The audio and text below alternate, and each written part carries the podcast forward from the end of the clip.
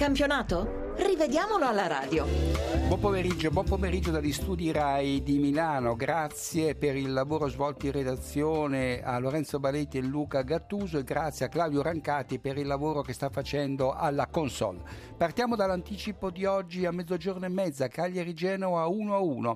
Al quarantesimo il Genoa reclama un rigore con Antonelli ma il genuano anticipa Balzano e poi si lascia cadere senza subire fallo dall'avversario. C'è in realtà un tocco eh, tra i due, ma è Antonelli a cercare il contatto con l'avversario e comunque questo contatto avviene pochi centimetri fuori area, tutte giuste quindi le valutazioni di Peruzzo con la munizione ad Antonelli per simulazione.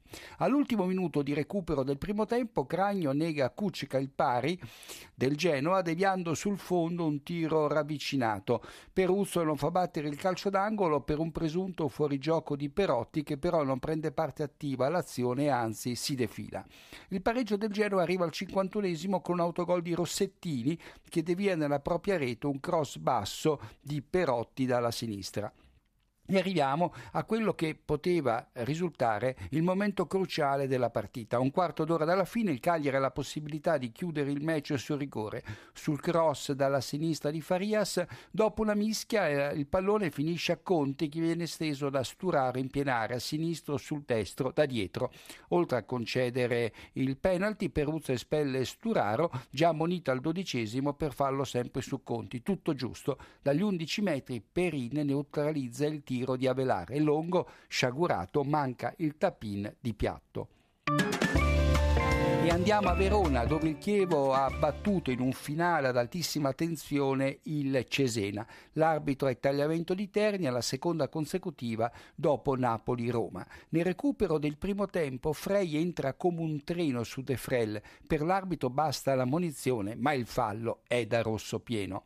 In avvio di ripresa il Chievo passa in vantaggio con Pellissier che addomestica un tiro di Radovanovic e segna. A tenere tutti in gioco ci pensa Capelli, attardatosi dall'altra parte dell'area. Balletto pallavolistica al 71esimo con l'arbitro che senza moviola prende la decisione giusta, fischia il mani di De Frel e annulla la rete successiva di Carbonero. Cosa succede? Il pallone finisce prima sul braccio di Frey, tocco involontario, poi su quello di De Frel volontario e ancora due volte sul braccio di Frey. Ma quello che fa la differenza è il tocco volontario di De Frel per capire cosa succede ci vuole un super rallenti. Il Cesena pareggia all'88 con un gran tiro di Diuric deviato da Cesar, niente da fare per Bizzarri. Poi Pellissier regala i tre punti al Chievo nel, minu- nel primo minuto di recupero in un'azione assolutamente regolare. E andiamo a Empoli, dove la squadra di casa ha battuto, possiamo dirlo a sorpresa, la Lazio per 2 a 1. Al ventesimo siamo sul punteggio di 0 a 0. L'Empoli reclama un rigore per un presunto fallo di Cavanda su Maccarone.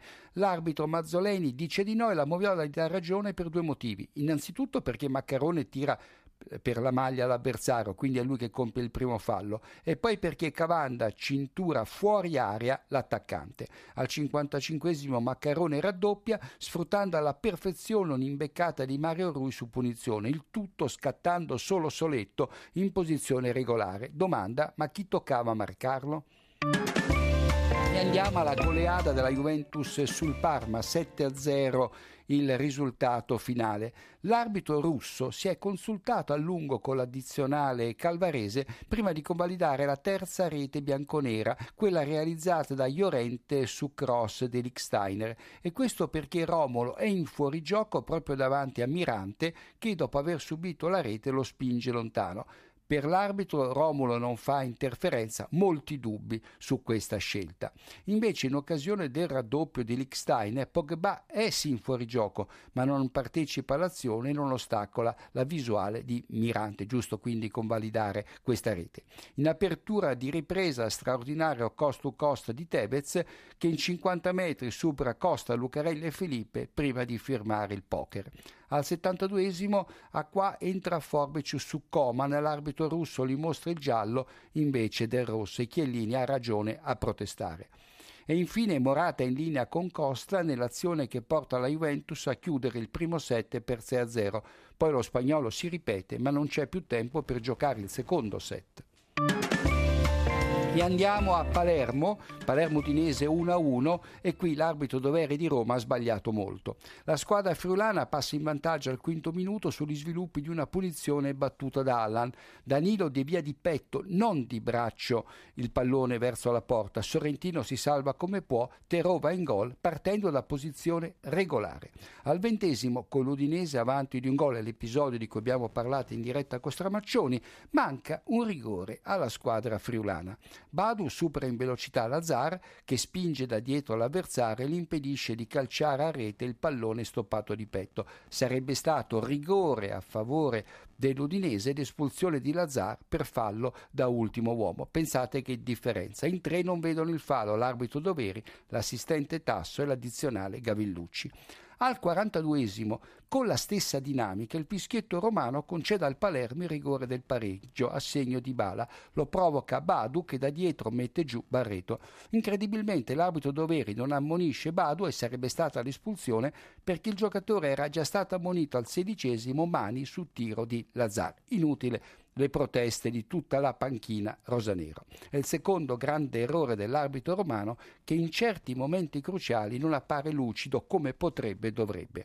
Al 53 arriva il secondo rigore per il Palermo, quello del possibile sorpasso, ma Vasquez si fa parare il tiro da Carnesis, punito un, fatto, un fallo di Ghierme che si oppone a Dybala senza curarsi del pallone, blocco tipo basket per intenderci, ma eh, qui c'è da chiedersi perché il rigore sia stato calciato da Vasquez e non da Dybala. E infine, ultimo episodio, non c'è fallo nel contatto tra Munoz e Muriel nell'area del eh, Palermo.